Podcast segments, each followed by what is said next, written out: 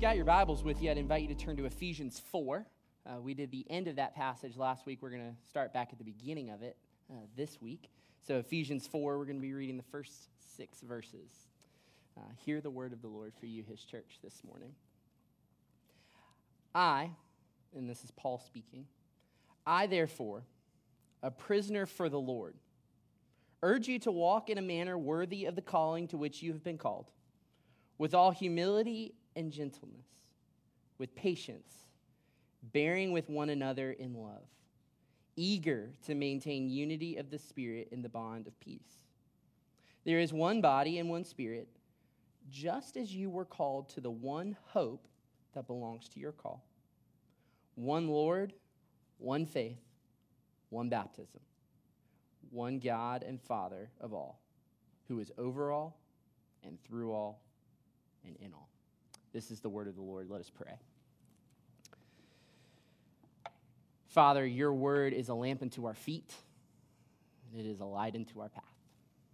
So we pray by it this morning that you would teach us, that you would comfort us, that you would challenge, and you would change us. Would your son be our teacher this morning, we pray. In Jesus' name, amen.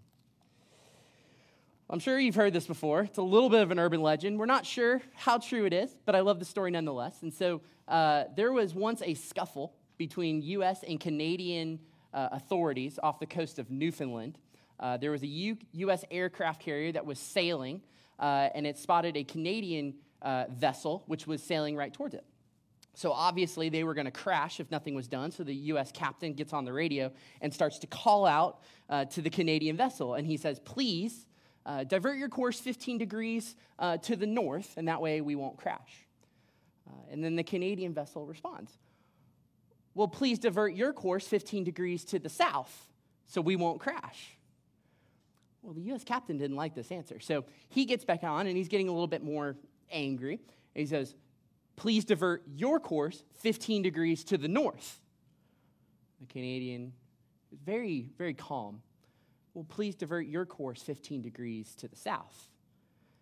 And at this point, the U.S. captain is really mad. And he says, Sir, this is the U.S. captain of the aircraft carrier, the USS London. We have three cruisers, three destroyers, and numerous support vessels that are with us. And if you do not divert your course, we will undertake safety measures to protect our ship.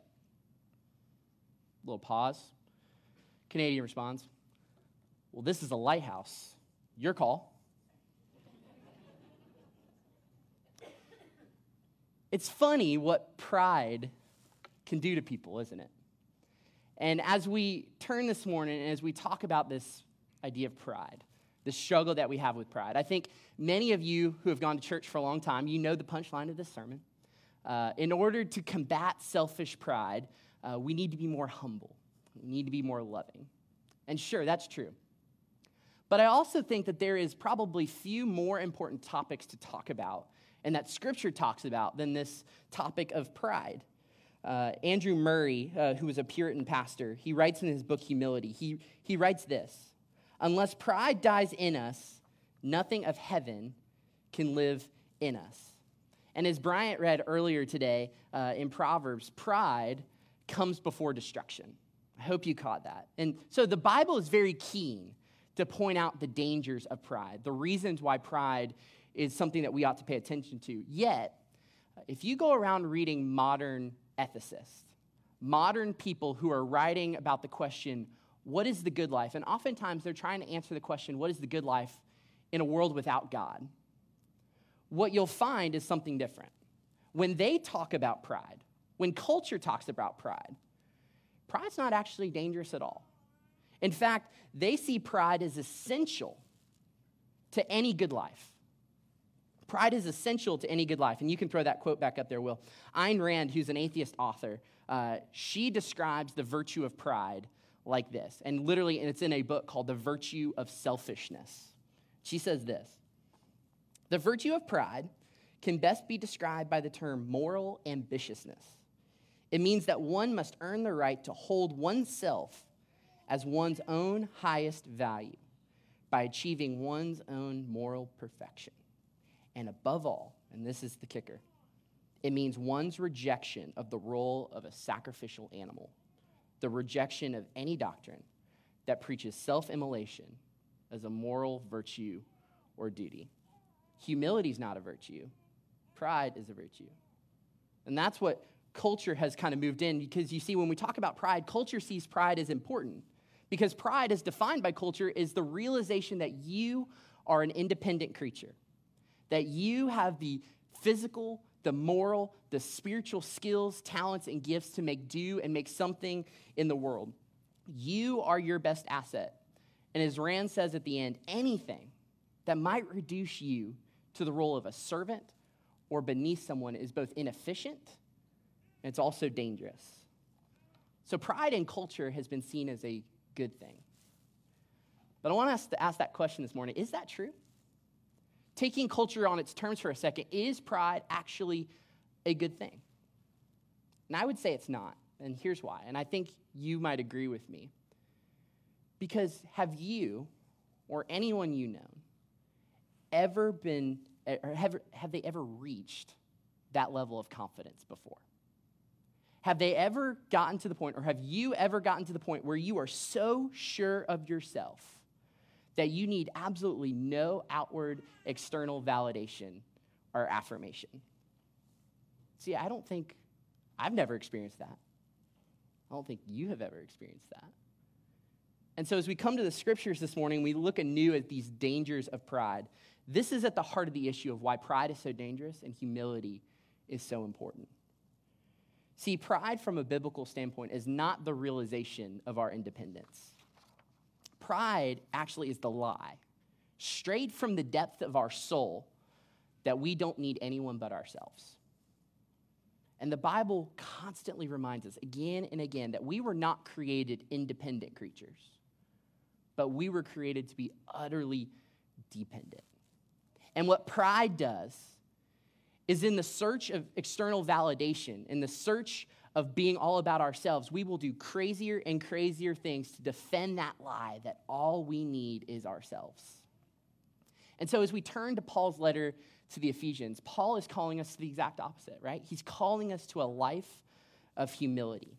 And it's no coincidence that Paul does this because throughout the New Testament, time and time again, you would be hard pressed to find any description of Jesus that at some point doesn't mark on his humility. See, humility is the key to combating the dangers of pride and to actually living as a disciple of Jesus. You can't be a disciple of Jesus and not be marked by humility. But as we've been discussing this summer in our series on riding elephants, and you remember you have the rational rider and the elephant, and who's actually in control? The emotions of the elephant or the rider who's on top? You can't just think your way to humility. And I think we like to think we can, but you can't just think your way to humility. So, what Paul does for us this morning is he gives us a pathway. Not just head, not just things to think about, but head, heart, hands. Things to think about, things to feel, and things to do that allow us to grow in humility. So, I want us to take a look at that this morning. And the first thing that we're going to see is Paul gives us something to think about. And he tells us to think about our dependent life. Our dependent life. And what does that mean? Well, if you look at verse 1, uh, Paul's going to start by noting his own status as he's writing this letter. Uh, Paul is in prison at this time, he's in a Roman prison. Uh, but I want you to note what he says after he says he's a prisoner. He says, I, a prisoner for the Lord. See, in Paul's mind, as he's writing this letter, there is a connection between his circumstances as a Roman prisoner and his calling as an apostle. See, Paul sees his imprisonment as being for the Lord. His circumstances are being used by God for his purposes.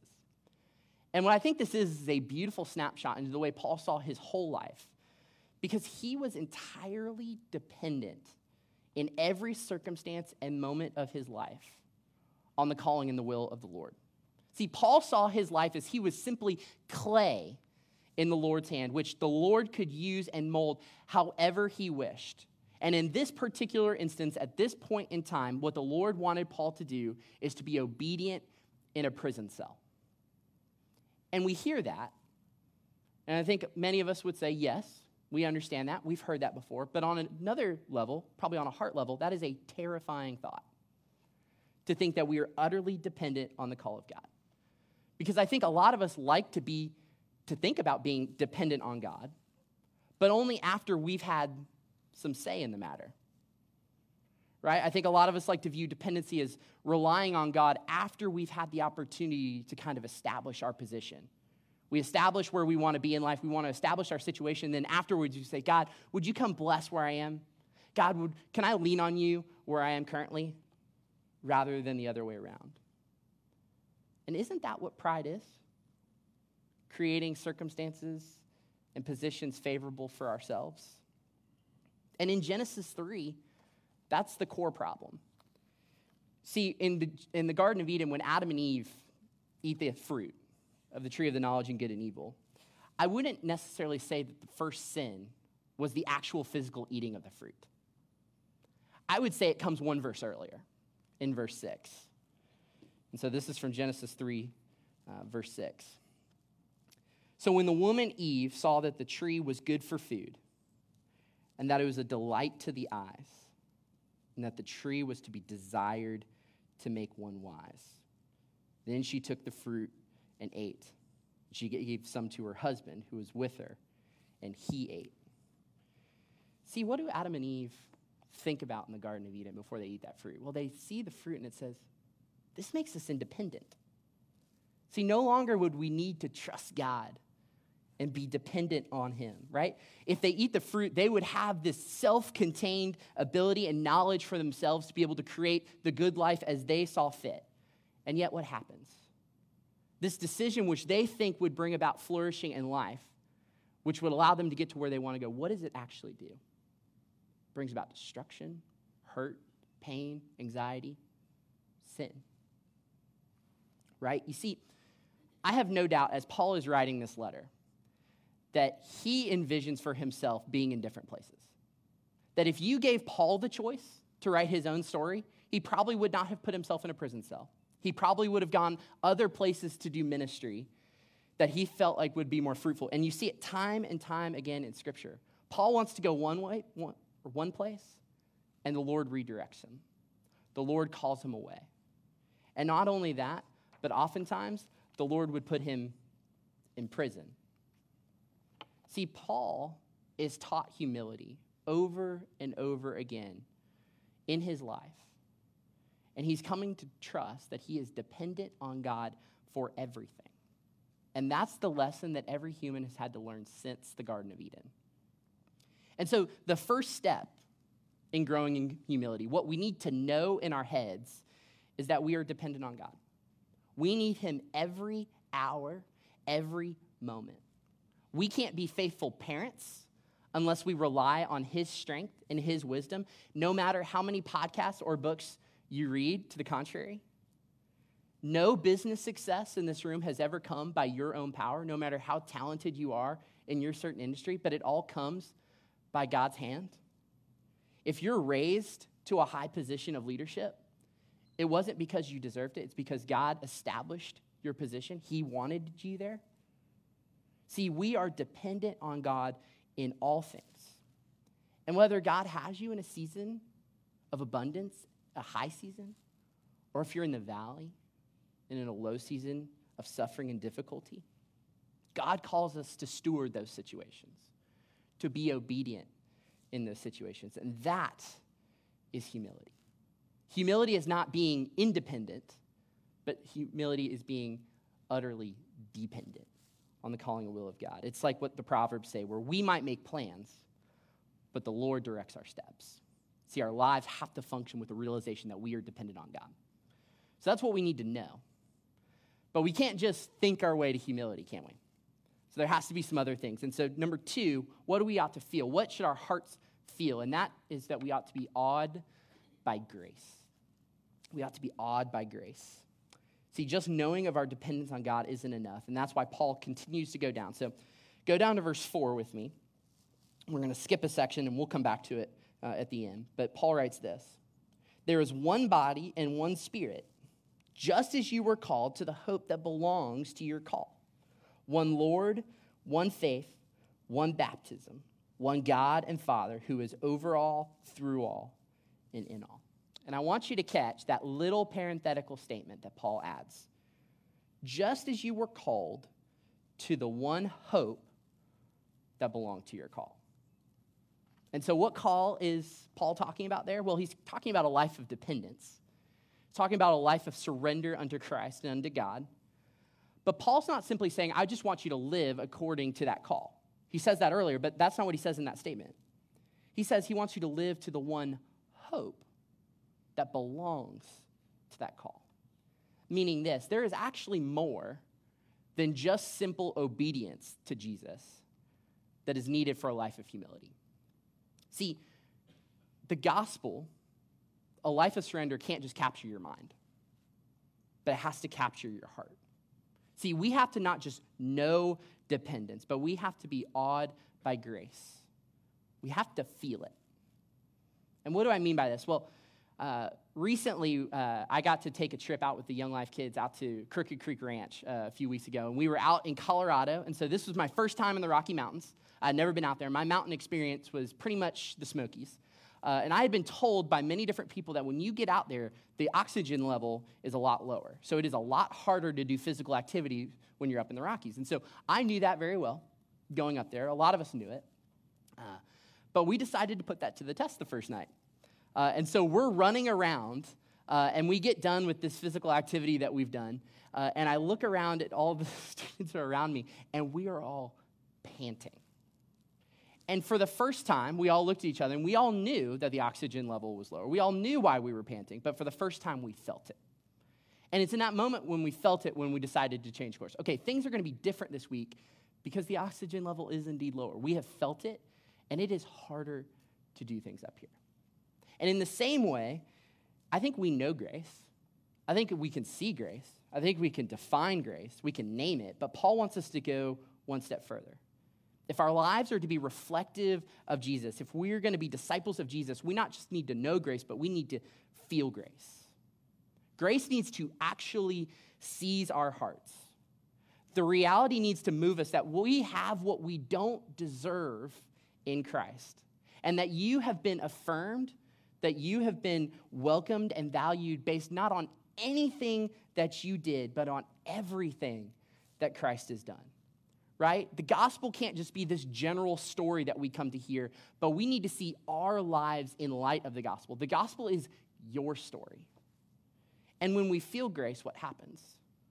That's when we begin to get the hope that Paul talks about. Andrew Murray uh, says this The highest glory of the creature is in being only a vessel to receive and enjoy and show forth the glory of God. Can only do this as it, as it is willing to be nothing in itself, that God may be all. Water always fills first the lowest places, and the lower, the emptier a man lies before God, the speedier and fuller will be the inflow of the diving glory. See, our pride is something we've lived with since the garden, and I don't think it's going away on this side of heaven. But what grace does, the grace of Christ is it invites us not just to think differently, but it encourages us to feel new things, right? That quote I read from Ayn Rand about the fear of humility, the fear of making yourself less. What's behind that? Well, it's the fear that if you make yourself nothing, you will get nothing, right? Because culture says if you want to be fulfilled, then you have to earn your keep. You have to earn respect and affirmation. Yet, the humility of being a disciple of Jesus means that the grace and the glory of God flows in quicker.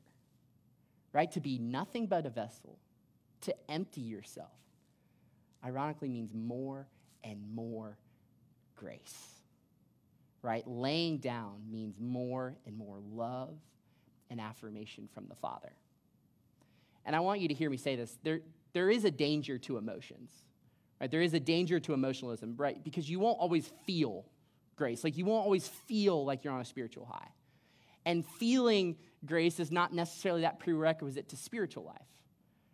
Right? But I also don't want us to drive into the other ditch where we think that just walking in the kingdom of God is just an intellectual exercise and just knowing the right answers, and that means we're walking with Jesus. there is something where the gospel works on not just our minds, but it also works on our hearts.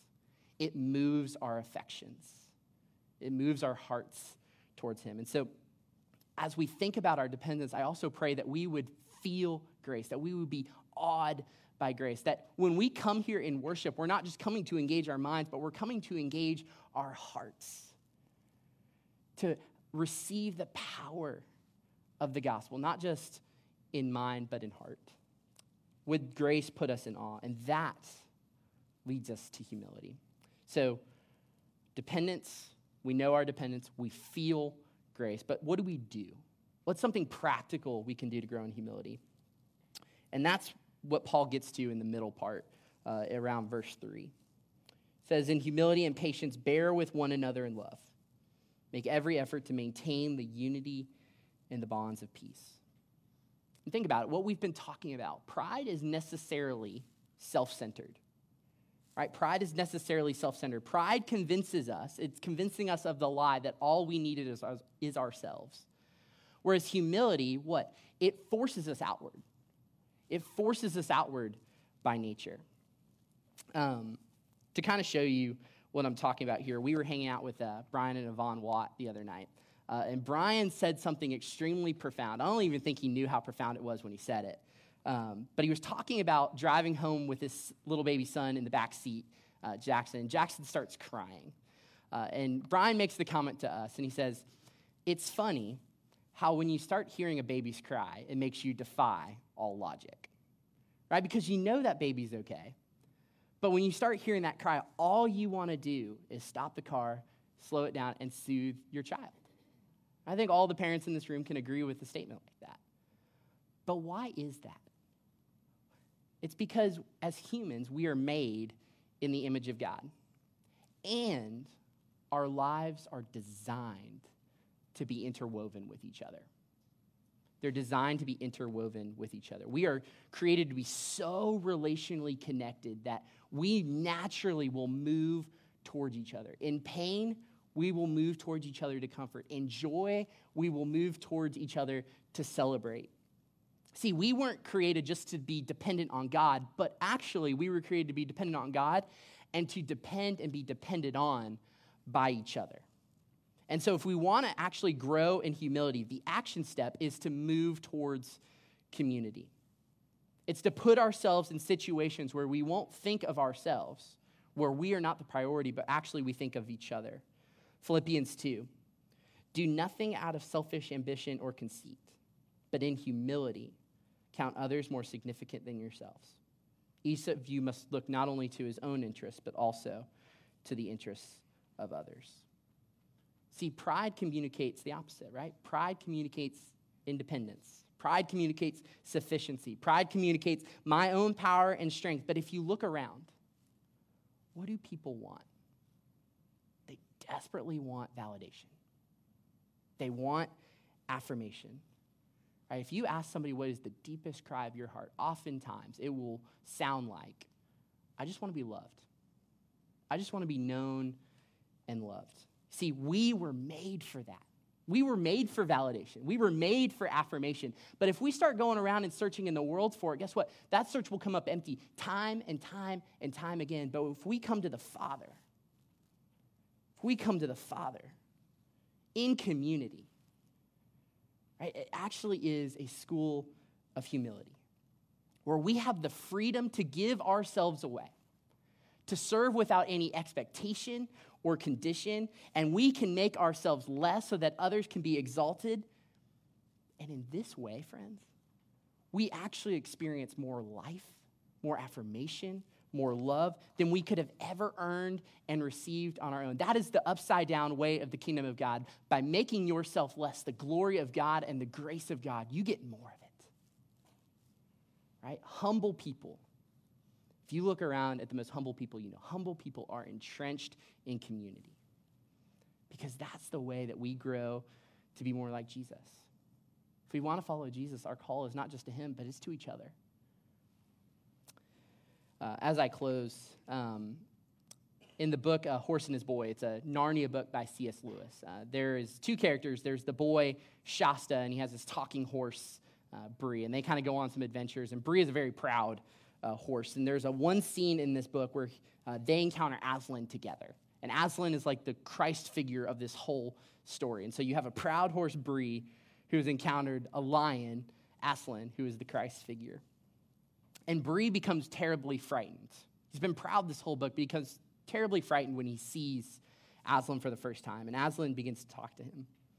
Now, Bree, he said, you poor, proud, frightened horse, draw near. Nearer still, my son. Do not dare not to dare.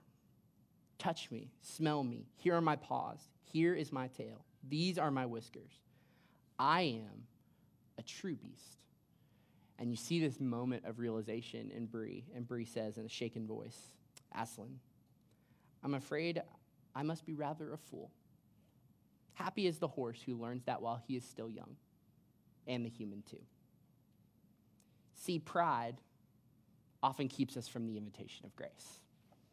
See, we believe the lie that it is all about ourselves. But when we allow ourselves to stop, to reflect on our dependence, to feel the gospel of grace, to interweave ourselves in community, what happens? We might get to see the glories of Jesus anew and wonder anew at who he is. You see, it's in humility, following in the pattern of Jesus who made himself nothing, became a servant for all, that we get to see the power and the glory of God afresh. And in humility, we experience fullness in his presence forever. Let me pray for us. Lord God, we're thankful this morning. We're thankful for your example of humility. That in our pride we chose to go our own way. But you came and you ransomed us from ourselves, from the sin which corrupted our hearts. And so, Lord, we pray this morning that you would show us our need for you, our dependence upon you for everything that we have. And would you help us to be faithful stewards of the circumstances you put us in, to make ourselves less, so that you might be greater. Lord, interweave us in community, all us with your glory, we pray. In Jesus' name.